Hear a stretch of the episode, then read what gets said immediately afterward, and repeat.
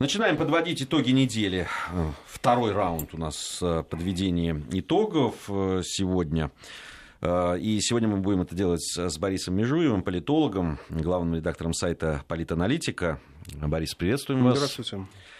Ну и хотелось бы начать, наверное, вот с, во-первых, это новость, которую еще до нас никто угу. в эфире нашей радиостанции точно не успел обсудить серьезно.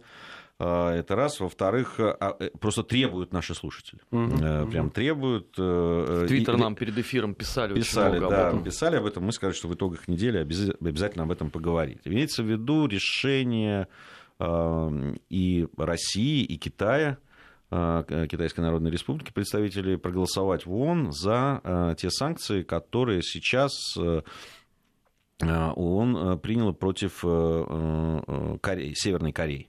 Э, по поводу ее пусков вот этих ракет. Э, и все наши, некоторые из наших слушателей в таком недоумении. Как это так? Мы могли э, в свете всех последних событий, наших отношений с Западом и с Соединенными Штатами Америки в частности, а, так проголосовать. Вот. И не только мы, а еще и Китай, еще и Китай который да. много раз говорил о том, что они не позволят, по сути дела, такому сценарию, но в результате голосуют за санкции. Да, что произошло? Что это? А, как вы можете это Мне объяснить? кажется, у этого есть только одно объяснение, и оно лежит на поверхности. Я не думаю, что здесь есть какие-то другие сложности. Э, есть некоторая попытка попытаться улучшить отношения с Соединенными Штатами, я бы даже сказал, вот даже не с Соединенными Штатами, а конкретно с Белым домом.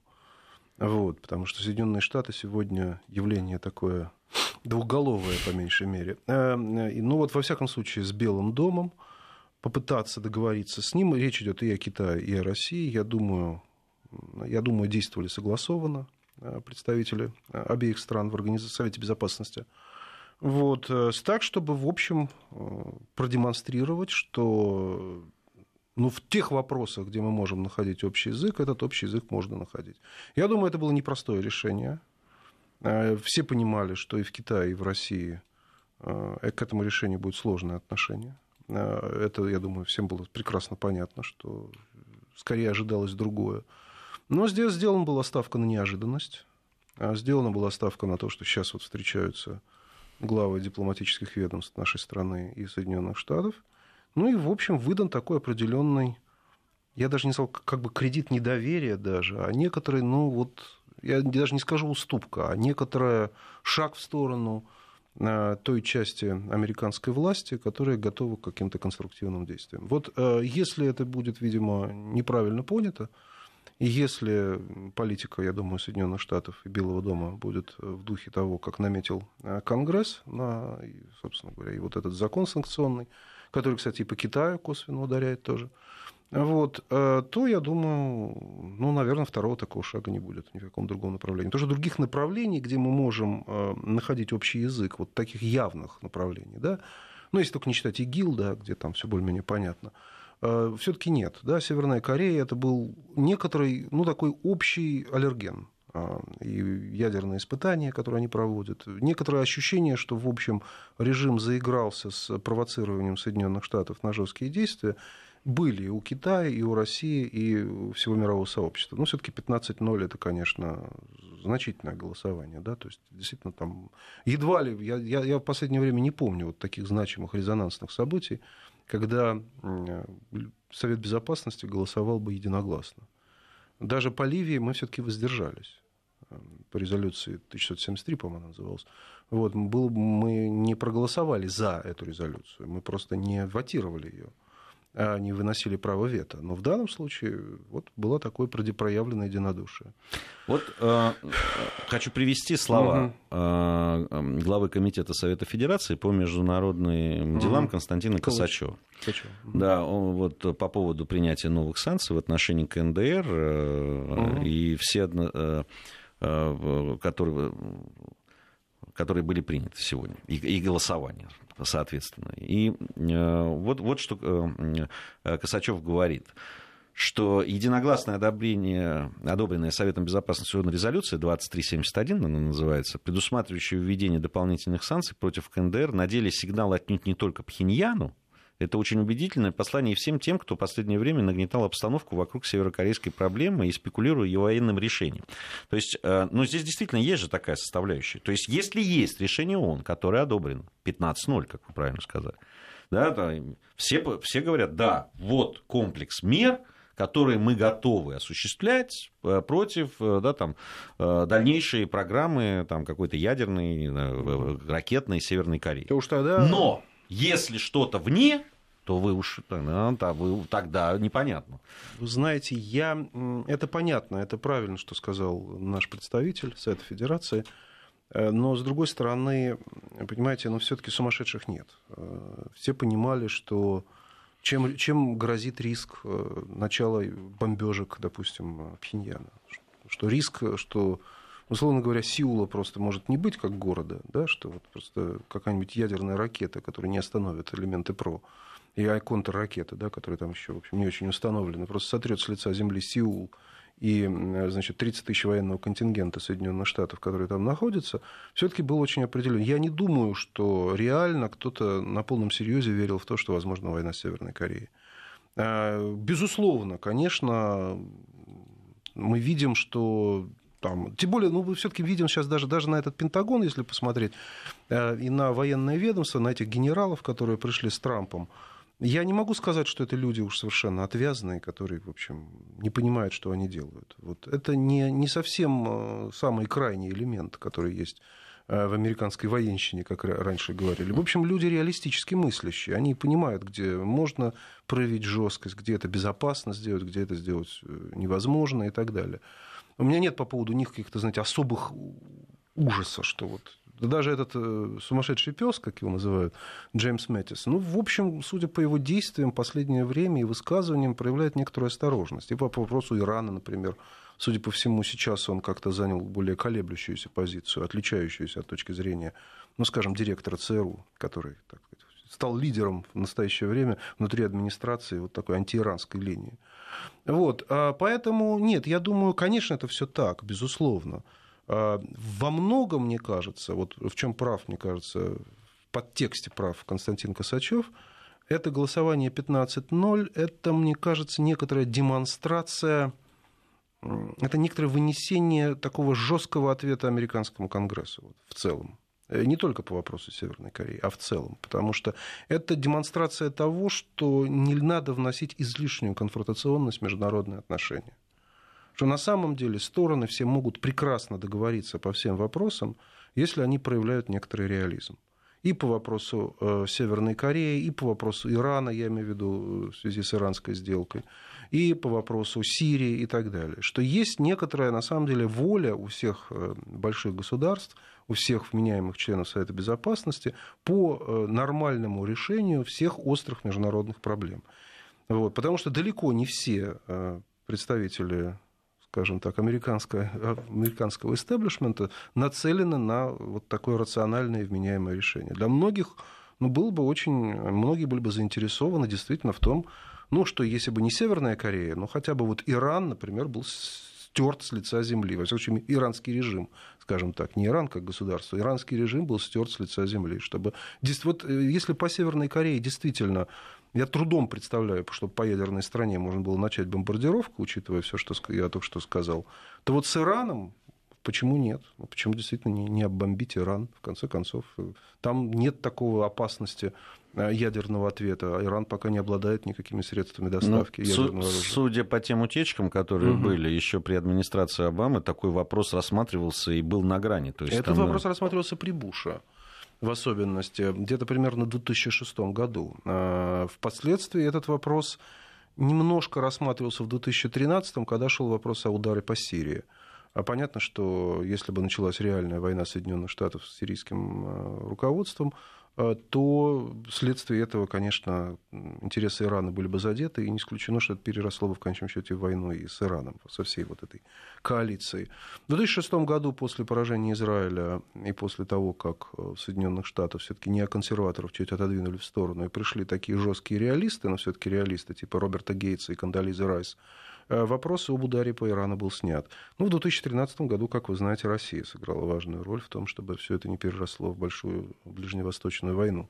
Сегодня, мне кажется, вот это да, это демонстрация некоторого ну, вот того, что можно назвать международным сообществом. Вот не, не квазимеждународное сообщество, которое постоянно нам э, навязывают в качестве значит, учителя жизни, а реальное международное сообщество, вот оно есть, и оно готово действовать рационально, предсказуемо, применять жесткие экономические санкции, когда надо, э, ну и действительно, когда стоит вопрос о ядерном, реально, так сказать, о непредсказуемом режиме с ядерным оружием, она может применить в том числе и санкции. Но это, конечно, не означает, что, ну, совершенно очевидно, что война Северной Кореи это катастрофа для региона, ну, просто по понятным совершенно причинам, уже мною сказанным. Но в тех случаях, когда, может быть, речь об этом не идет, ну, скажем, с Ливией, вот, да, мы видели ситуацию с Ливией, Россия воздержалась, после чего началось а, совершенно явно неправильное использование этой резолюции, потому что речь шла не только о бесполетных зонах, а речь шла о полномасштабном вторжении в эту страну, да, в том числе ну, чужими силами, но тем не менее вторжении. Ну, по большому счету, там и наземный контингент был, правда, не американский, но, по всей видимости, британский и французский наземные силы присутствовали. Хотя это дебатируется, этот вопрос, но, тем не менее, информация по этому поводу просачивалась средства массовой информации. Вот шла речь о вторжении, да, чужими силами, своими силами. Тут вот, так сказать, мы видели, что международное сообщество было использовано неправильным образом. Да? А вот здесь, в данном случае, мы э, имеем дело с другой ситуацией. Единственное, что, понимаете, мне кажется, что тех людей, которые сейчас э, командуют Конгрессом, это не остановит. Я думаю, все будет продолжаться, и напряжение будет усиливаться. А стоило ли в этом случае, если людей все равно в Конгрессе это не остановит, ну, показывать свою такую некую я вот, добрую... Я вот и имею в виду, что Конгресс это не вся Америка. Понимаете, на что мы сейчас немножко рассчитываем, что есть все-таки Белый дом, есть Госдепартамент, а, далеко не любящий Россию Госдепартамент, странные отношения у нас с Белым домом какие-то, странные, во всяком случае. Госдепартамент, нельзя сказать, что нас особенно любит, но снимает реалистическую позицию. И есть военные. Есть военные, которые совсем Россию не любят, прямо скажем. Вот просто откровенно ее не любят и даже так философски рассматривают вопрос о поставках э, оружия Украине. Но, тем не менее, это не сумасшедшие. Это не, не психи, это не, не Джон Маккейн, дай бог ему здоровья, понимаете? Это, это, в общем, люди, понимающие цену пороха, цену войны. Это не люди, которые хотят разжигать военные действия по всему миру просто ради того, чтобы, значит, начинать военные действия. Но при этом они же именно этим и занимаются все последние годы. Нет, подождите, ну не, не военные же войны начинают. Но военные же не начинают. Наоборот, военные в Америке традиционно занимают, как правило, более мирные позиции. Они хотят, единственное, что действительно денег на военные бюджеты выбивают. Это правда. Но войны начинают... Кто? Войну в Ираке что, начали военные, что ли? Войну, войну в Ливии начали военные, войну в Югославии разве начали военные? Где, где э, мы найдем в последнее время в Соединенных Штатах хотя бы одну войну, которую начали военные по военным каким-то мотивам? Наоборот, военные, как правило, занимают чуть-чуть более осторожную точку зрения. Ну, помним Колина Пауэлла, это был просто лидер военной вот как бы партии. Собственно говоря, он, к сожалению, пошел на Госдеп, потому что, конечно, это был идеальный кандидат в президенты от республиканской партии, но вот он побоялся столкнуться с кланом Буша и так далее. Он был взят государственным секретарем, ну и, в общем, занимал более вот миролюбивую позицию, ну, конечно, прогорел на известных событиях эм, с пробирками, да, вот когда он, в общем, фактически обманул, ввел в заблуждение Совет без... Генеральную Ассамблею Организации Объединенных Наций, где он выступал. Ну, с другой стороны, он мог не знать, ему дали, сказали, ну, там, здесь он, вот это. Он, он же не мог попробовать там. И... Ну, он поверил разведке, да. конечно. В общем, поверил плохо, да? Вот. А в это время пришли к, к управлению Пентагоном, ну, совершенно не военные. То есть реально, кто Пентагон возглавил, как мы помним, да? Господин Рамсфельд, э, он, правда, уже до этого возглавлял Пентагон, да, но тем не менее, он, конечно, абсолютно не, не из военной среды. Хотя, конечно, он вообще фармацевтической фирмой какой-то занимался. То есть, по-видимому, это была та еще фармацевтическая фирма. Но это другой вопрос. Вот. А с другой стороны, господин Вулфовец, а, там, господин Фейт, там была такая целая серия так называемых неоконсерваторов, которые оказались э, в Пентагоне и, в общем, планировали политику. Да? И военные к ним относились ну, очень настороженно. Сейчас военные. Военные, конечно, не любят Россию, они со времен Холодной войны воспринимают ее как противника. Они в этом смысле, я говорю, они вот странно. Вот сегодняшнее это интервью Макмастера, советника по национальной безопасности, где он как-то ему задает вопрос про Украину, он что-то такое очень неопределенное, сочувственное отвечает, мы подумаем там, и так далее. То есть, в общем, для них проблемы вооружить Украину нет никакой. Чужая страна, пусть, так сказать, является сдерживающим фактором по отношению к России.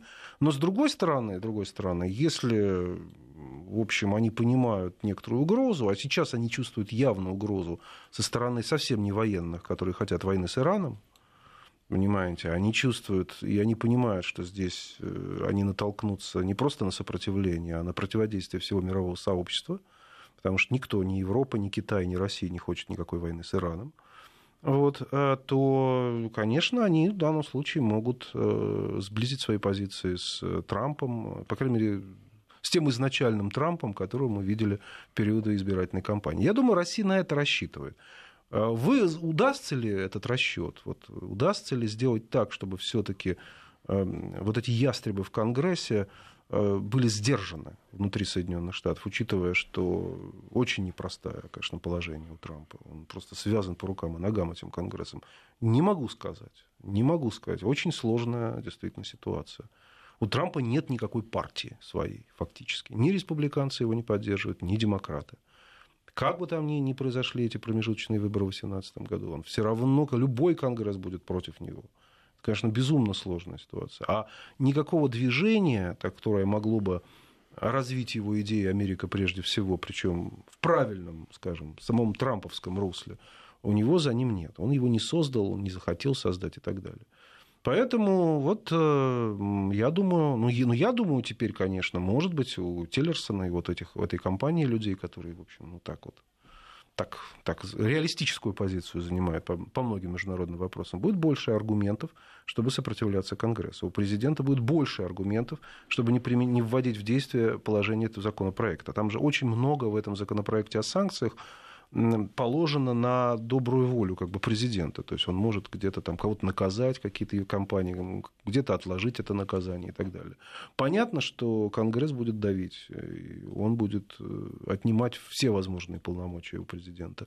Но, тем не менее, политическая игра и возможность политической игры остается, я думаю. Это вот. при условии, что Тиллерсон не отправится в отставку, хотя ее уже некоторые анонсируют, и что не начнется импичмент Трампу. Понимаете, чтобы начался импичмент Трампу, э, нужно все-таки, чтобы было э, в наличии, ну, хотя бы какое-то преступление. Ну, так он там целую комиссию уже сформировали. Пока мы только знаем, Жюри. что сын Жюри. Трампа пошел навстречу с госпожой Весельницкой, э, чтобы получить какую-то неприятную информацию на Хиллари Клинтон. Это смех и грех, конечно. Это, ну, это, я не знаю, кто на это может вообще повестись, что это серьезно. Это только пока CNN пишет вот эту абсолютную ерунду, что это может быть вообще воспринято как эм, какая-то, какой-то компромат. Ну, ну, вы понимаете, что здесь нет никакого состава преступления. История с Коми, нигде нет подтверждения того, что он давил на Коми, чтобы, значит, директор ФБР, чтобы он, значит, э, прекратил какое-то дело. То есть, э, еще сложный вопрос. Плюс еще, понимаете, тут вот какая история – а если вам интересно продолжить эту тему, конечно, может быть, я немножко конечно. увел в сторону э, почтенную публику, э, то проблема заключается в том, на мой взгляд, что во всей этой интриге Трамп пытается немножко, чуть-чуть продемонстрировать демократам какой-то вот, вот демократической партии, какой-то части демократической партии, что он лучше республиканцев в Конгрессе. Что вот вот немножко он вот поумереннее, чем они, что они думают, что он еще хуже, чем они.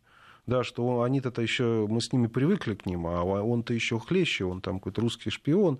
Вот сейчас он пытается показать, что в некоторых вопросах, может быть, он может занимать более, ну, скажем, понятную Европе позицию, проевропейскую позицию вот такую как бы не, не совсем конфронтационную. Не со...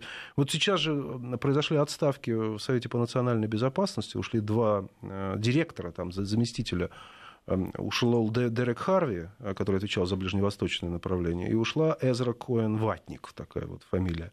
А вот. И, э, судя по всему, это отставки именно вызванные, так сказать, желанием избавиться от наиболее истребиной части, так сказать, Эм, этого Совета по национальной безопасности.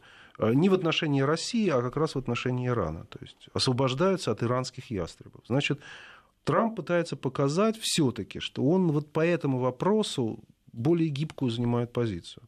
Пока он сохраняет Макмастера, который уволил этих двух значит, вот, заместителей. На него уже тут же, тут же пошла дикая на, на, вот, напор на этого самого советника, что он такой нехороший, он предает Трампа, он вообще антиизраильскую позицию занимает. Вот, понимаете, вот тут вот, если удастся как бы сыграть вот на этом, так сказать, конфликте двух партий, может быть, э, удастся в том числе и не допустить э, ухудшения отношений с Россией. Я понимаю, что Россия в данном случае не представлена. Ни одна из партий не, не занимает пророссийские позиции. Вот ни одна из политических партий, ни демократы, ни республиканцы, там нет сильного, вот то, что называется, российского лобби. Это, безусловно, так.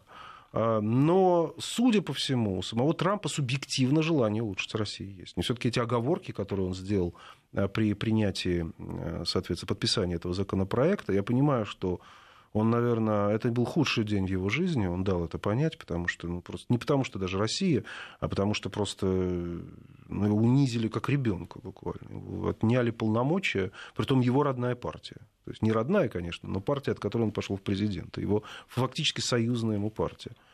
Поэтому вот, вот, вот мне кажется, что, собственно, сейчас происходит. Главная задача сейчас России маргинализовать э, ястребов американских, сделать так, чтобы эта вот законодательная власть, которая там вышла из своего контроля и вышла из своих полномочий, все-таки была даже в самих Соединенных Штатах, воспринималась бы как абсолютно экстремистская. Нельзя исключать, что это возможно. Нельзя исключать, что это возможно, хотя это очень сложная процедура, и для России, возможно, потребуется пойти на какие-то, в том числе, вот, и уступки типа того, которые вот мы Но это много видим. месяцев, если не годы займет. Это займет, должен быть, полтора года, я думаю. Если в 2018 году все-таки удастся что-то сделать, э, продемонстрировать, что ну, либо какие-то более рациональные силы в республиканской партии придут, либо придут э, более рациональные силы по отношению к группе Клинтонов, Хиллари Клинтон, демократической партии, ну, может быть, что-то изменится. Но это очень долгий и сложный процесс, гораздо более, менее бравурный, чем вот победа Трампа в прошлом году. Э, напомню, что Борис Межуев, политолог, главный редактор сайта «Политаналитика» у нас сегодня в гостях. Э, вместе с Борисом мы подводим итоги недели. Продолжим это делать сразу после новостей. И хотелось бы мне вот начать э, следующую нашу часть программы с разговора о возможных поставках оружия Украине. Вы их как-то философскими назвали вот недавно. Э, э, в разговоре. Вот хотелось бы узнать, почему философские и вообще, что это может изменить, и будут ли эти поставки. У нас новости. Недельный отчет. Подводим итоги. Анализируем главные события.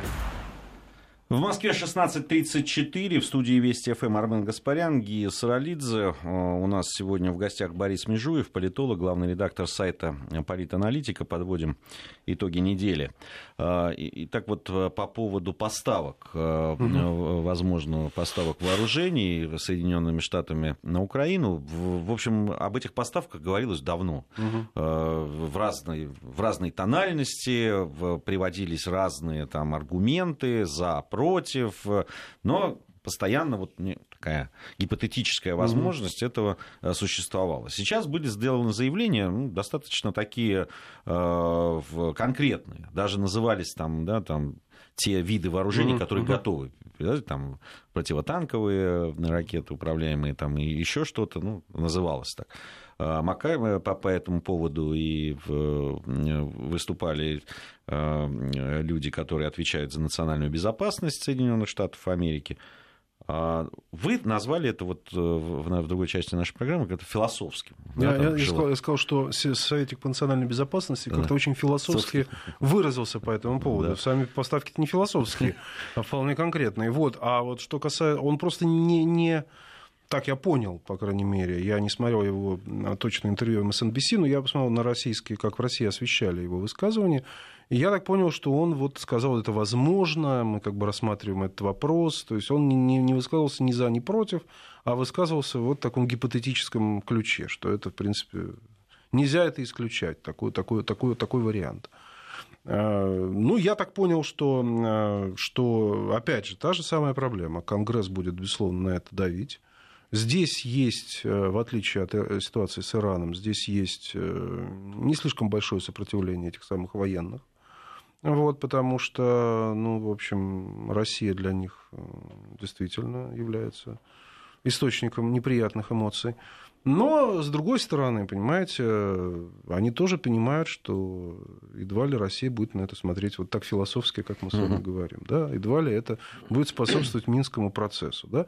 Поэтому сегодня же объявлена встреча э, Волкова Волкера, прошу прощения, Волкова, да, Волкера и Суркова, да, э, то есть, значит, будет уже какая-то первая встреча, едва ли до этого момента кто-то пойдет на какие-то поставки, значит, будет что-то они обсуждать. Вот весь вопрос заключается в том, что этот Волкер с собой привезет и как, в каком ключе он будет это обсуждать, и что вообще он может там обсуждать. Это сложный момент. Я думаю, это будет непростой разговор. Я думаю, сегодня явно меня, был меня непростой разговор. Во всей вот в этой угу. истории вот что, угу. что мне любопытно и что меня интересует. А, вот э, мы неоднократно в этой студии говорили о том, что уровень, экспертный уровень в Соединенных Штатах Америки, особенно что касается угу. Восточной Европы, да. Украины, там, не знаю, России, он падает. И это очевидно. Как равно и Средней Азии. Ну, там, знаешь, не сильно дальше продвинулись. Про Среднюю Азию мне тяжелее говорить, я, правда, я не сталкиваюсь с этим. Да. Азию, да. Но э, судя по тому, что происходит в отношении там, нашей страны, Украины, там, э, э, это ну, явное падение такое э, экспертных оценок и людей, которые занимаются этим. Угу. Мне интересно, вот когда они говорят о поставках э, оружия, они понимают, что э, это приведет не к тому, что они позиционируют и что провозглашают. Они же говорят, что мы поставим оружие, что остановит Россию значит, и не позволит ей усиливать давление, военное давление на Украину. Они понимают, что это не так, что э, поставки эти приведут к совершенно другим э, последствиям. Вы знаете, я думаю, не понимают. И тут э, некоторая вина на нас, на самом деле, лежит. А я тут могу высказать немного более жесткие суждения, чем, чем более миролюбивые я высказывал в первой части программы. Понимаете? Вот посмотрите российское телевидение. Ну, понятно, что крымские вопросы, донбасские вопросы, они связаны все-таки, да, мы не будем сейчас э, разделять их, да.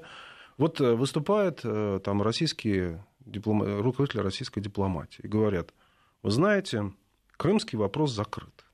Ну, опять же, Донбасс, понятно, ДНР, ЛНР где-то рядом. Этот вопрос не стоит, мы вообще его не обсуждаем и так далее. Теперь включим российское телевидение. Только этот вопрос там и стоит. Вот только это все и обсуждают. Э, и это является главной темой споров, дискуссий, дебатов. Э, политические фигуры, э, которые просто выступают, там, что надо отдать Крым, а заселить его там, татарами, русских депортировать, идут на выборы совершенно спокойно. Э, публикуются в центральных средствах массовой информации, на радиостанции, на сайте радиостанции. Я не хочу на одной радиостанции ругать другую радиостанцию, поэтому я не буду называть ее имя, но вы понимаете, о чем идет речь. Публикуются материалы о том, что России надо сдаться. Вот как э, специалист, не будучи дико погружен в российский контекст, должен к этому всему относиться? Расколотая страна. В России нет национального консенсуса. Каждый день по телевидению дебатируется тот же самый крымский вопрос. Но, разумеется, если мы хотим продемонстрировать, что, ребята, ну, вы не дождетесь просто, не дождетесь э, никакого отступления от нашей жесткой позиции. В стране должен быть абсолютно продемонстрирован национальный консенсус. Как это, в общем-то, легко делается во всех странах, в том числе демократических, когда действительно необходимо такой национальный консенсус создать.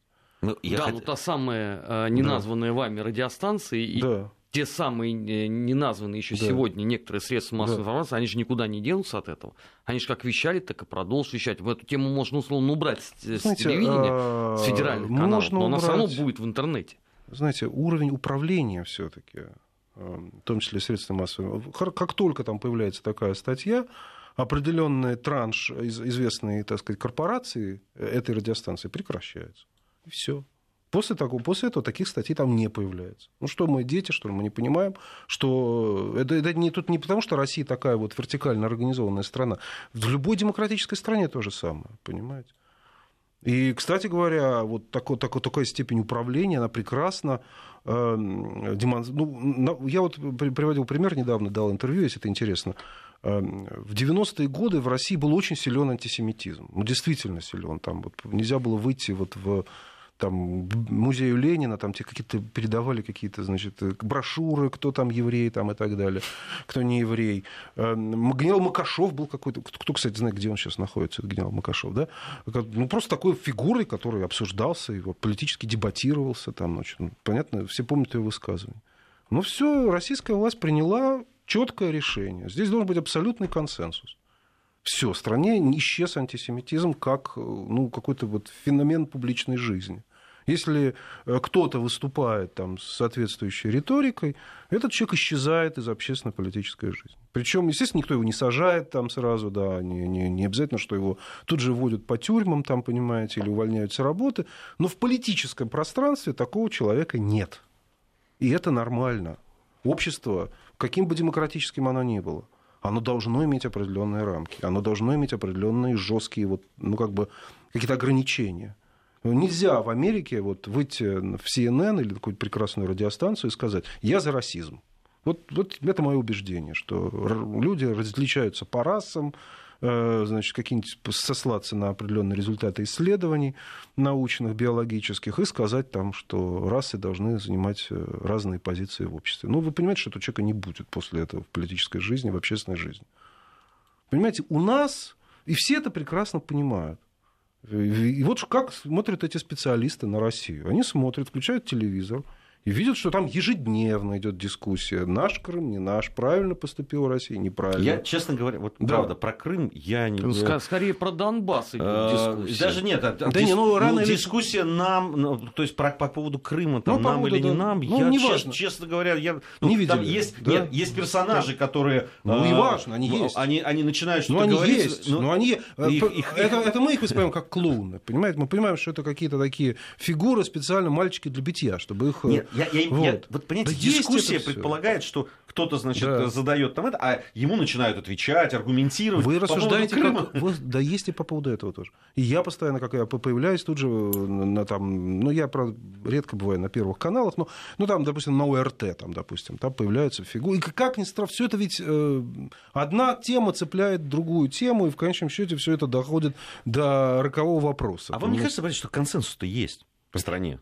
Ну, и хорошо, мы с вами понимаем, что он есть, но э, специалисты, значит, вот эти самые не понимают, они смотрят, расколотая страна серьезные влиятельные ну, значит, политические деятели. Значит, они не значит что надо? Давить, значит, поставки, значит, еще немножко надавим, и потечет. А, значит, вы, дум... а, а вы думаете, что если ну, они. Вы же, я же к вашему вопросу. Э, да. Нет, я, я по поводу того, что. А так бы они не давили. То есть, если бы они не, не посмотрели у нас в, нашей, в нашем э, телевизионном... Но во время холодной войны был стопроцентный консенсус. А, ну, вот, вот, но они методично все равно били в одну точку. Не, неправда. Неправда. Нет, все правильно было во время, холод... во время холодной войны. Они давили Джексон Веник по поводу иммиграции, еврейской иммиграции. Да. И по этому вопросу Советский Союз пошел на известные уступки. Там, там было еще самолетное дело, и действительно евреев стали выпускать в Израиль. Но в, в Советском Союзе бессмысленно было давить СССР по вопросу Прибалтики. У нас э, сейчас... Вот если бы ввели санкции Про... по Прибалтике... Прошу прощения, да, да. у нас просто мы сейчас мы да, да, да. на погоду там да. и региональные новости, затем вернемся и вот прямо с этого места продолжим. Недельный отчет. Подводим итоги. Анализируем главные события. Продолжаем наш эфир, продолжаем подводить итоги недели вместе с Борисом Межуевым, политологом, главным редактором сайта Политаналитика. Я, Борис, вас прервал, поэтому прошу. Не, ничего, ничего. С, с да, я, да я, собственно, э, да, ну и проблема Донбасса точно такая же. Здесь, здесь консенсуса так точно нету, э, если с Крымом он хотя бы э, как он есть, можно сказать, то с Донбассом его нету. Здесь как раз давление оказывается еще более, кажется еще более, еще более возможным. Здесь Здесь существует большое, довольно влиятельное и не такой уж слабый сегмент общественного мнения, который, естественно, совсем скептически на это все смотрит. Вот. И самое главное, у России нету ясной... Вот в случае с Крымом хотя бы какая-то есть, в случае с э, Донбассом и этого нет. Ясной идеологической рамки. А вот почему, собственно говоря, вот э, мы считаем, что ДНР, ЛНР должны сохранять какой-то элемент определенный самоопределения. Да? Вот почему должно? Почему вот, вот нельзя прямо сейчас им брать там контроль над границей? Вот. Хотя вроде бы это вполне соответствует нашему собственному декларируемому представлению о территориальной целостности Украины э, в границах до 2014 года. Понимаете? А здесь у нас есть проблема самоопределения такого действительно. Ну, я часто говорю цивилизационного самоопределения. Понимаете? Вот что мы хотим от, от, от нейтральных территорий, от этих буферных территорий, которые разделяют нас э, и э, Евросоюз, и НАТО. Вот. Ну и так далее. Тут целое... Почему мы вообще не хотим, чтобы они в НАТО вступали?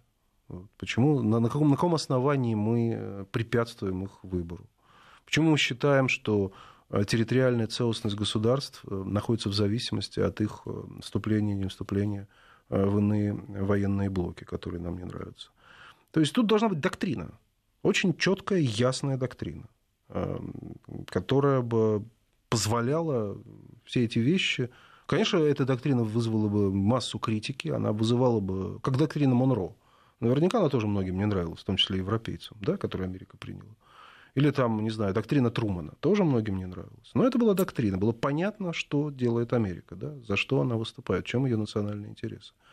Вот такой вот стопроцентно ясной доктрины у нас нет, мне кажется. То есть есть некоторый набор ситуативных действий, вызванных э, понятными внешними угрозами и опасностями. Но такой ясной доктрины, которая говорит, вот мы это мы, мы за это, и мы против этого, такой вот не существует. Отсюда и такая некоторая вот... С одной стороны, наша здесь позиция более гибкая по Донбассу, но с другой стороны, она и встречает давление. А вот мы сейчас, э, вы боитесь, вы, не, вы так протестуете против того, чтобы мы поставляли это оружие Украине, вы, вы, вам это не нравится, вот тогда мы это именно и сделаем чтобы вам это значит, досадить, показать вот ваше уязвимое здесь место. Продемонстрировать, что давление еще и дальше возможно.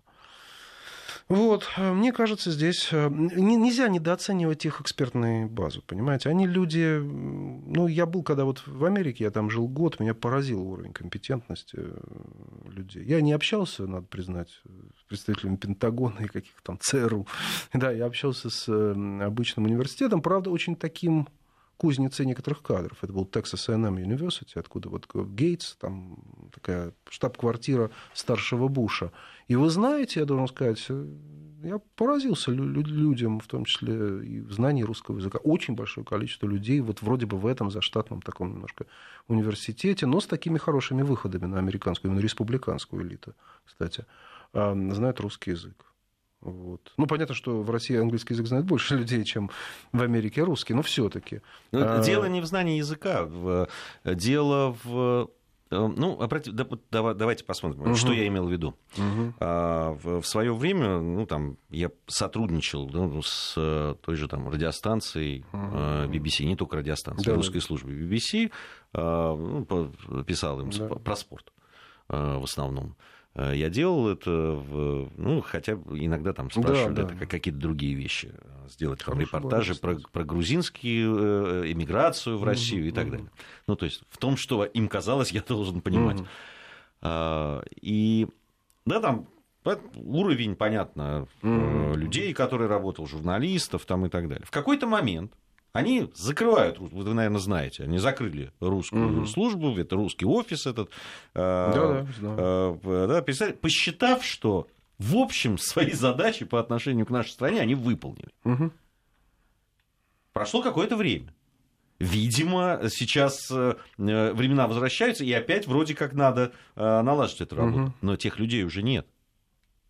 Их надо, их надо понять, это эти, этих людей, которые работали, которые э, кропотливо создавали эту всю систему, там это их. Во-первых, это все-таки британская, да? Ну, это британская, я согласен. Это... Я, я говорил вообще о западной, но и в частности, э, ведь э, не знаю, насколько это правда или нет, но по поводу славистов, да, их они обычно угу. все знатоки, там, знатоки э, не только русского угу. языка, там, литературы, культуры и так далее, но и политических каких-то реалий и Э, вообще знатоков страны, mm-hmm. экономики и политики в том числе, славистами называли, но а, насколько я знаю, ну, проблемы есть. Я не говорю, что там нет хороших Нет, она, конечно, есть, но вы знаете, ну, все-таки прекрасный журнал Russia Review,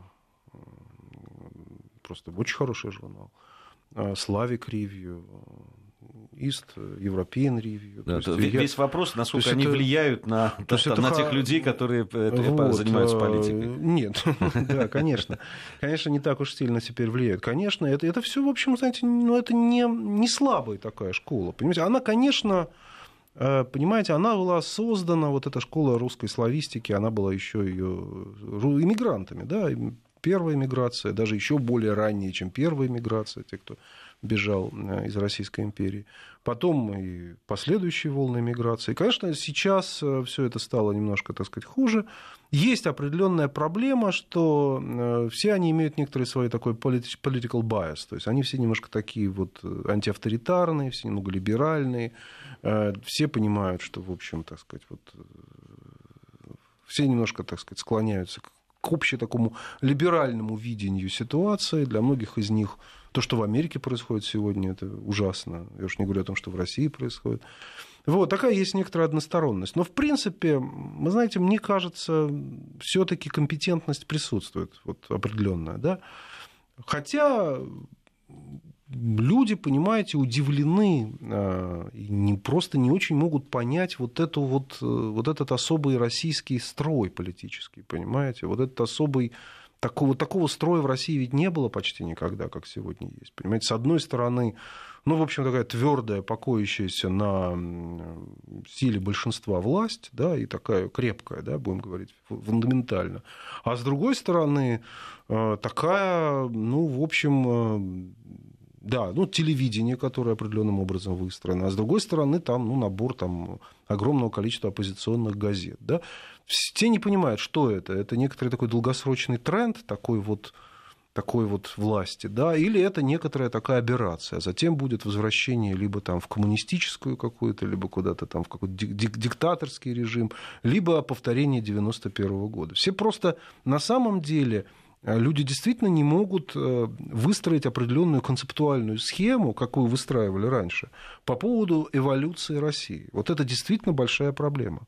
Вот. Так же, как и мы, кстати говоря, в какой-то степени не можем выстроить по поводу Запада, но мы все-таки представляем, что Запад, там, да, есть какие-то проблемы, но выплывет, да, есть некоторый мейнстрим исторического процесса. А они действительно не могут понять, вот что это такое. Это это некоторая какая-то вот такая долгосрочная конструкция, которая будет иметь какое-то продолжение там, через там, 10 лет, 20 лет, 30 лет. Или это вот такая некоторая историческая аномалия. А потом все вернется куда-то в другую сторону пойдет. Вот э, эта проблема есть. То есть большие исторические такие схемы объяснения, а американцы, надо сказать, несмотря на весь свой эмпиризм, вообще западные люди, э, они любят все-таки схемы определенные. Им очень важна схема.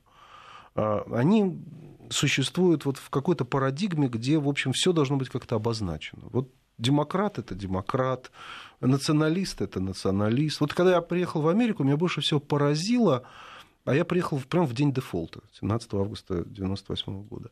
Меня поразило, насколько они близко к сердцу, вот Нью-Йорк Таймс воспринимают какие-то наши идеологические позиции. Вот там Жириновский, там это националист, имперец, там, а, там Явлинский, демократ и так далее.